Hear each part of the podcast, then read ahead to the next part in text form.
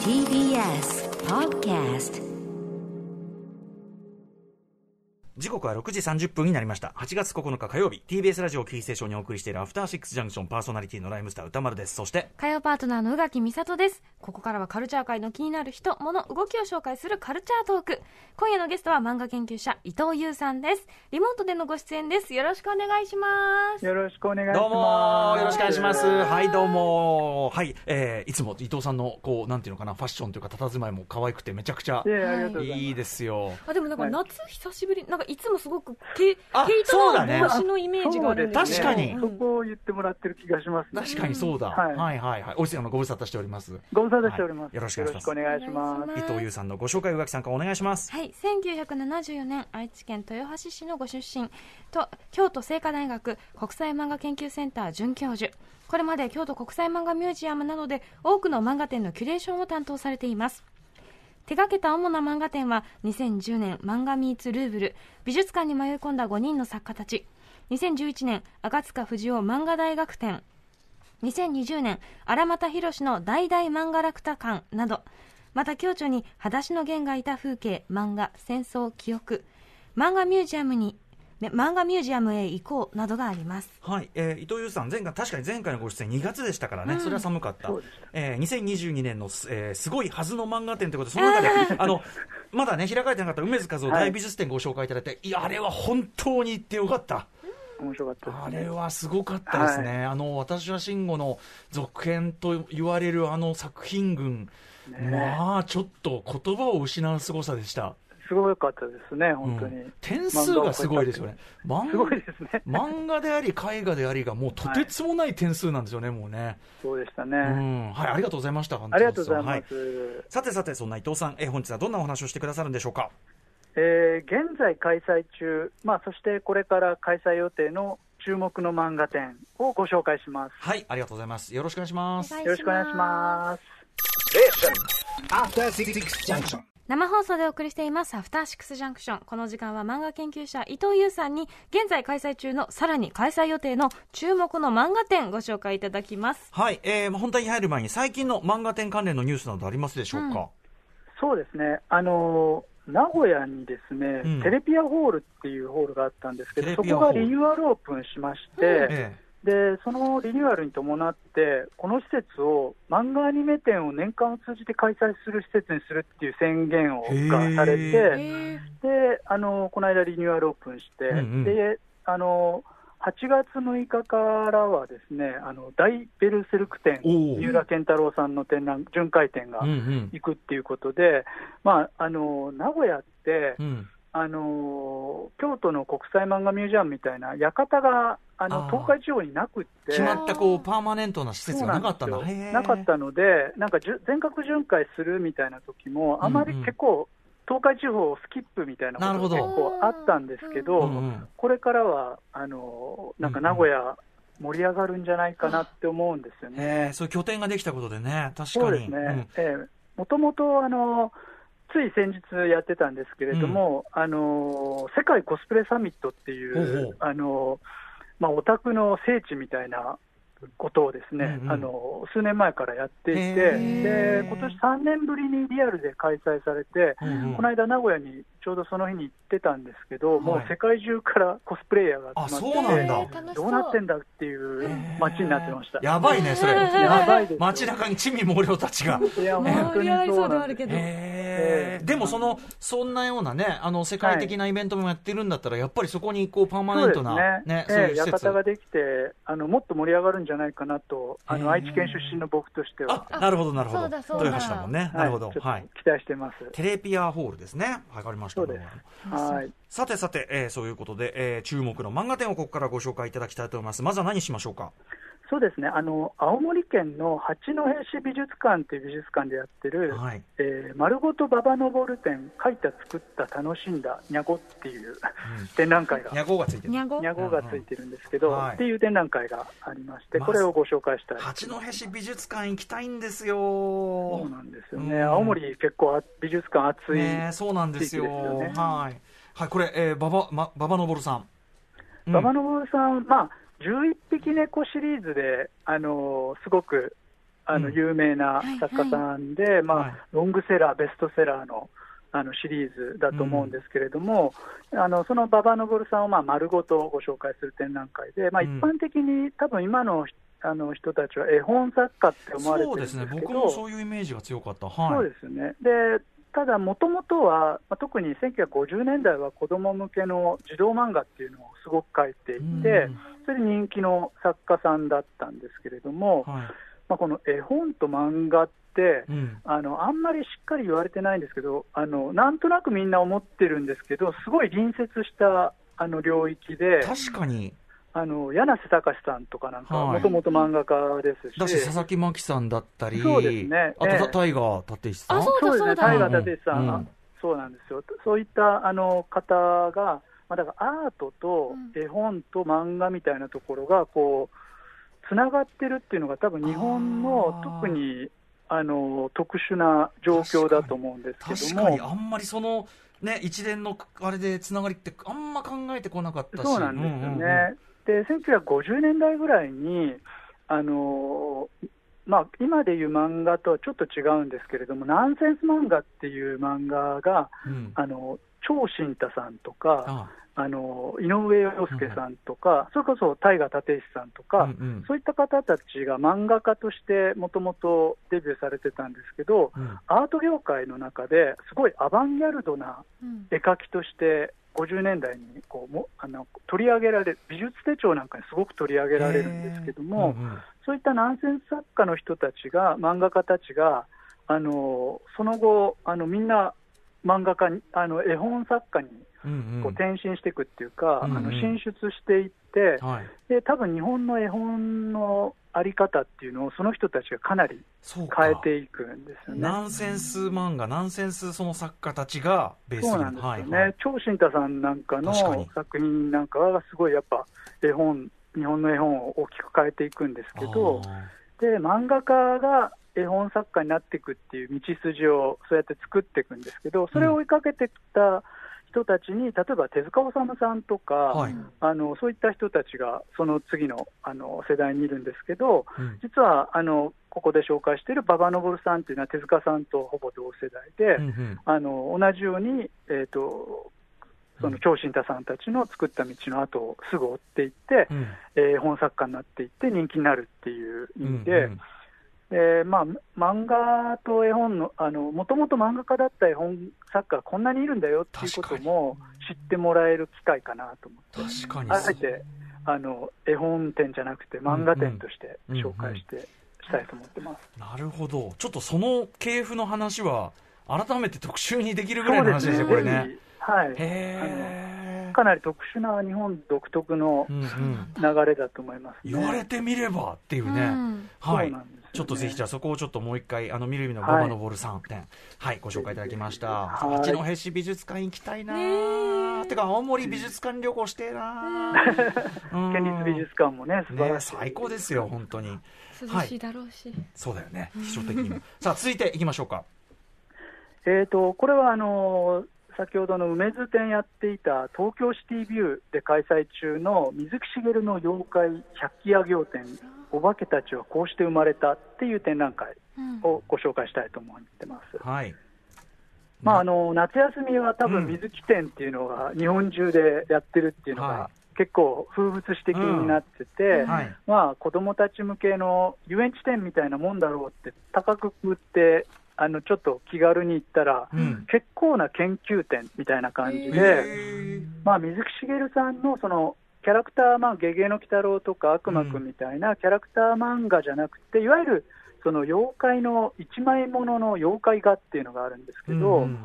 この妖怪画によって僕ら妖怪のイメージって今日本人にはかなり持ってると思うんですけど、うんうんこのビビジュアルの源泉がどこにあるのかみたいなことをすごく研究的に掘っていった展示になってます、つまり例えばそれより前の、まあ、江戸時代だったりもそれさらに前のいろんな絵をベースになしてるよというような。ええ、なんかいろんなパターンが、3つぐらいパターンがあって、そういう江戸時代のビジュアルを継承している場合と、それから全然違うところからビジュアルを持ってきて、あの姿形はない物語に水木しげるさんがくっつけたものを僕らが、あ砂掛けババアってこんな姿なんだって、もうなんか思い込んじゃってみたいなのをこうちゃんと分析している展示して、元ネタも含めて展示してるっていう、面白いでしたね。ああそうなかなかちょっと、はい。ほあのしっかり博物館してるっていうか。そうですね、であの多分あの慣習的な形で、まあ、妖怪研究の第一人者だと思うんですけど、文化人類学者の小松和彦さんがすごく関わってらっしゃって、うんうん。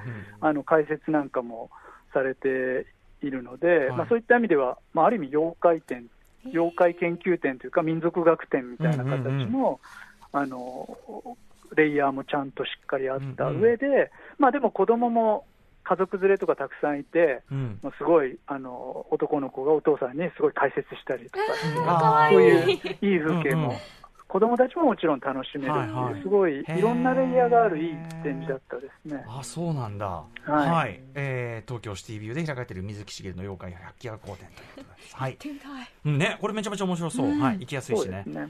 はい。さあさらにさらに、えーこれは注目の今後のということかな？いやこれはもうあもうやってるか？ってると思います。はい。もう一個あもう一個か。もう一個開催中のはい。やつ。はい、えー、と東京の寺田倉庫というところがギャラリーになってまして、うん。一部ギャラリーになってるんですけど、そこでブルーピリオド展、アートって才能かっていう展覧会があの開催されていて、これがすごく、展覧会としてすごくクオリティが高いなっていう、うん。これ宇垣さん行かれたんですもんね。行きました。めちゃくちゃ楽しかったです。ね、よかったですよね。なんかそのうん。漫画の中に出てきた絵とかそれ先輩の絵とかがうんうん。実際に色がついて大きいサイズで見れたりとか、そうか、あのー劇中で漫画中で出てくる絵がありますよね。それがいっぱい出てくるからあれだーっていうのがいっぱいあって。本物。そうなんです。それがすっごい楽しかった。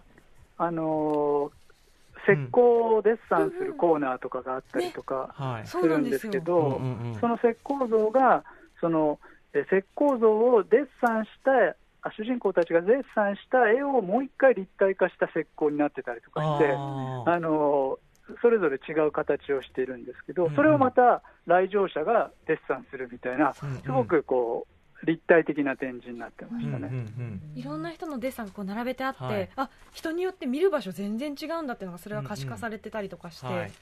楽しかった、これ、ええ。ブルーピリオド自体がその美大、芸大を受ける話だから、そね。その、ええ。なんていうんですかね、こう、プロセス、全くの素人だった主人公が、まあ、その、はい。アートの世界、しかも、なんていうか、それをこう、本当にが体系づけて学んでいくっていうプロセスだから、それが体感できるってことは、すなわち、そうですね。っていうことですよね、なんか多分ね。そうですね、だからブルーピリオド展であると同時に、そのアート入門というか、うん。アートどうやって楽しむかとか、うん。アートとどう距離取っていったらいいかっていうのを、主人公と、なんていうんですかね、うん。一体化しながら体感して、あの出口に行けるっていう、アート入門展みたいなことになっていて、すごく普遍性がありましたね。意外とだからブルーピリオドのそのファンがもちろんファンがいてももちろん最高に楽しめるだろうけど、ファン限定イベント人じゃなくてちゃんとそのブルーピリオドっていう作品が、ええ。あの持ってる射程みたいなものをちゃんと生かした展覧会になってるってそことですかね。こがやっ。ぱあのとてもいいなっていう漫画展の中でも、そのファンだけのファンサービスじゃない展覧会として面白いと思います。えめちゃめちゃ面白いじゃん。すっごい面白かったんですよ。それとかあの橋田君友達と一緒に美術館に行ってどれがいいか分かんないよって言って、うんうん。こういろんなあの名作と言われはいはい。る絵が並んでて、その中から自分がどれが欲しいか選んでごらんっていうのがあったじゃないですか、うんそれをはいはい。実際体感できる、そうですね。ね、コーナーもあったりして、うん。だから4つぐらいいわゆる有名な絵が並んでて、はいはいこれだとどれが好きだろうって自分で並んで後ろ側に行くとそれについての解説がすっごいいっぱい書いてあってっていう。ああそうです、そうです。あそこすごい楽しかったんですよ、ねアートの見方とか、そうそうそうなんならアート表だったりとか、うん。そういうとこも行くってことですもんね。そうなんです。そうですね。へえさすが、すごいね、これ考えた人すごいですね、この、うん。これは、まあ、絵を描くみたいなこと自体がテーマなので、すごい親和性が展覧会自体にあったと思うんですけども、あの美大生が、実際の美大生に手伝ってもらうというか、一緒にあのポスターの絵なんかも、その美大生が描いた絵を採用し、サンプリングしたりとか、うん。そういう現実の今、青春している美大生たちとのリンクみたいなのもすごく取り入れた展示で、うん。そこもとても良かったですなるね。ほど。いや、ブルーピリオド展やろうぜっていう時に、ちゃんとこの形にすすようってすごくないですか、うん。めっちゃ手間もかかってるし。うんえっと、これは寺田倉庫でね、やってるのかな。はい。上手ですねブルーピリオド展でございます。そして、そして、えー、伊藤さん。これが、ここからですね、えっと、これからやるやつ、注目のやつということでしょうか。そうですね、はいあのまだ詳細はあの明らかになっていないんですけれども、うんあのこの秋から冬に開催予定っていうふうにアナウンスされているので、もので、あの現代アート作家、東村明子展っていう、過去歌唱っていう展示がありまして、東村明子さんこれはちょっとなんうかん気になってるんですね。東村さんもね、まさにその美大出身というかね。そうですね、ねまさにあの、そうですねカクカク。しかじかで描かれましたけども、はい。そまさにその通りなんですけども、あのーえーと、この番組でも継続的に関心を持たれている NFT を活用したなんか新しい展覧会になりそうだっていうことが、うん。あの詳細は分かんないんですけれども、うんうん。あの点あの発表されていて、うん。まあ、東村さんっていう漫画家はですね、あの Webtoon っていう、はい。あの形式にうん。かなり早くから挑戦していた漫画、はい。日本の漫画家でもあって、この番組でもね、Webtoon のお話伺いましたもんね。そうですね、はい。うん。であのーそういった意味では、Webtoon に関心があるってことは、あのある意味、グローバル市場というか、世界中の作家のために、日本の漫画あのファンだけじゃなくて、世界中の漫画ファンにどう自分の作品届けたらいいかっていうことをすごく意識している作家だと思うんですけども、うんうん。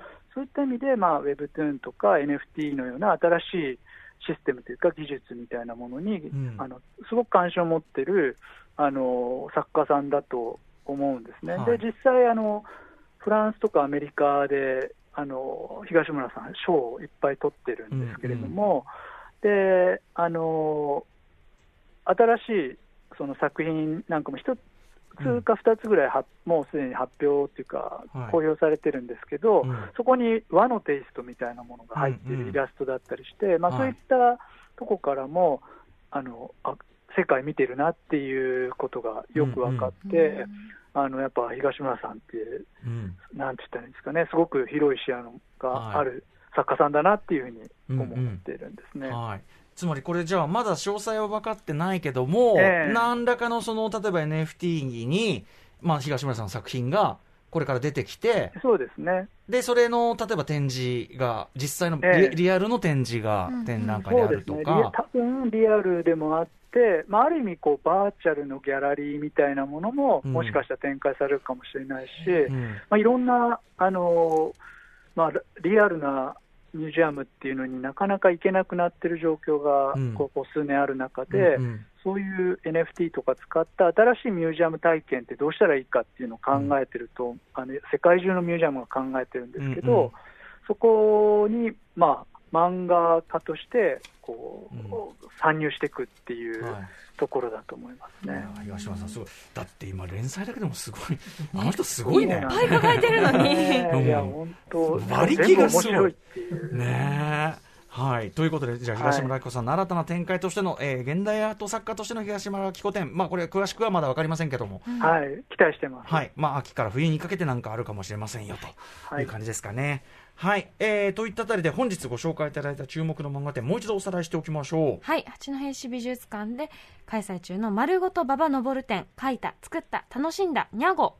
そして、東京シティビューで開催中、水木しげるの妖怪、百百鬼夜行展、お化けたちはこうして生まれた。そして、寺田倉庫 G1 ビルで開催中、ブルーピリオド展、アートって才能か？そして、この秋から冬に開催予定となっています、現代アート作家、東村明子展をご紹介いただきました。はい。ありがとうございます、伊藤さん。はい。はいえー最後に伊藤さんからもお知らせごとお願いします。あありがとうございます。あの京都国際漫画ミュージアムであの僕が担当した展覧会で、はいえー、と描く人谷口二郎展っていうのを、うん。えーやってまして、はいそれが9月2日まであの開催中なので、はい。まあ、まずあの世田谷文学館でやってたものなんですけども、そこそれをちょっと構成を変えたりとか、はい。その谷口二郎さんって原画がすごい人なんですけど、そうでしょうね、あのね。そのあのどういったふうな方ところを見たらより面白いかっていう原画の見方みたいな解説コーナーを合体させたりして、えーそれめちゃくちゃそうなんです、うんええなんか結構原画飾ってるね漫画展って多いですしもちろんあのファンであればああ原画だってなるけど、なんかそれのその見方みたいなことって意外と言葉にされてない。うん。あのスクリーントーンのどどう見たら面白いのかとか、はいはい。あのホワイトってどう使ってるのかとか、なんかそういう、あの原画の見方を解説したのを谷口さんの絵で解説してるっていうコーナーを合体させてそれ見たい。えはい。い京都ま国際漫画ミュージアムね。ね。宇垣さんが寝っ転がって漫画を読み続けていたという、ええこの暑さだったらちょっとあれかもしれないですけど、行きたいな。ぁ。はい、でまあ、その超絶すごい絵を支えてきたアシスタントさんっていう人がいるんですけども、そのうちのあのゆ重要なお二人をあのお迎えしたオンライントークイベントっていうのを、まあ、フリーで、うん。あのどなたでも YouTube で見られるイベントをあの開催しようと、関連イベントとして、企画しましたので、8月13日の土曜日のあのあの14時からうん、2時間やってますので、漫画ミュージアムのあのウェブサイトで URL チェックしてあの見ていただけたらなと思ってます。へー。これね今漫画描かれてる例えば若い世代の方、まあ、デジタル的にこういろんな工夫して作画されるのが当然の世代でしょうけど、だからこそこういう技術ってちゃんと聞いとけ聞けばじゃないけど聞いとかないと、うん。はい。ね。気づいたらロストテクノロジーになってしまうので、うん本当ですよね。スクリーントーンとか知らない作家さんがいっぱいいるっていう時代なのひで、えまあそうだよね。スクリーントーン。うん。なんか懐かしさ覚えますもんね。うん。でもね、きっとそのやっぱりスクリーントーンを貼って、そのカッターでこういろんなことやったりとか、はい。そういうテクニックって、やっぱそれはさっきおっしゃったロストテクノロジーになっちゃいけないものっていうか、そうですうね。んちょっとまあこれ、あのそういうの学びたい方もぜひって感じですかね、8ぜ月13日。ひぜひあの書き手の方なんかはすごく面白いと思います。はい、ということでありがとうございました。ありがとうございますえーはい、ここまでのゲストは漫画研究者伊藤優さんでした。またよろしくお願いします。失礼します。ありがとうございました。ありがとうございましたどうも After Six Junction.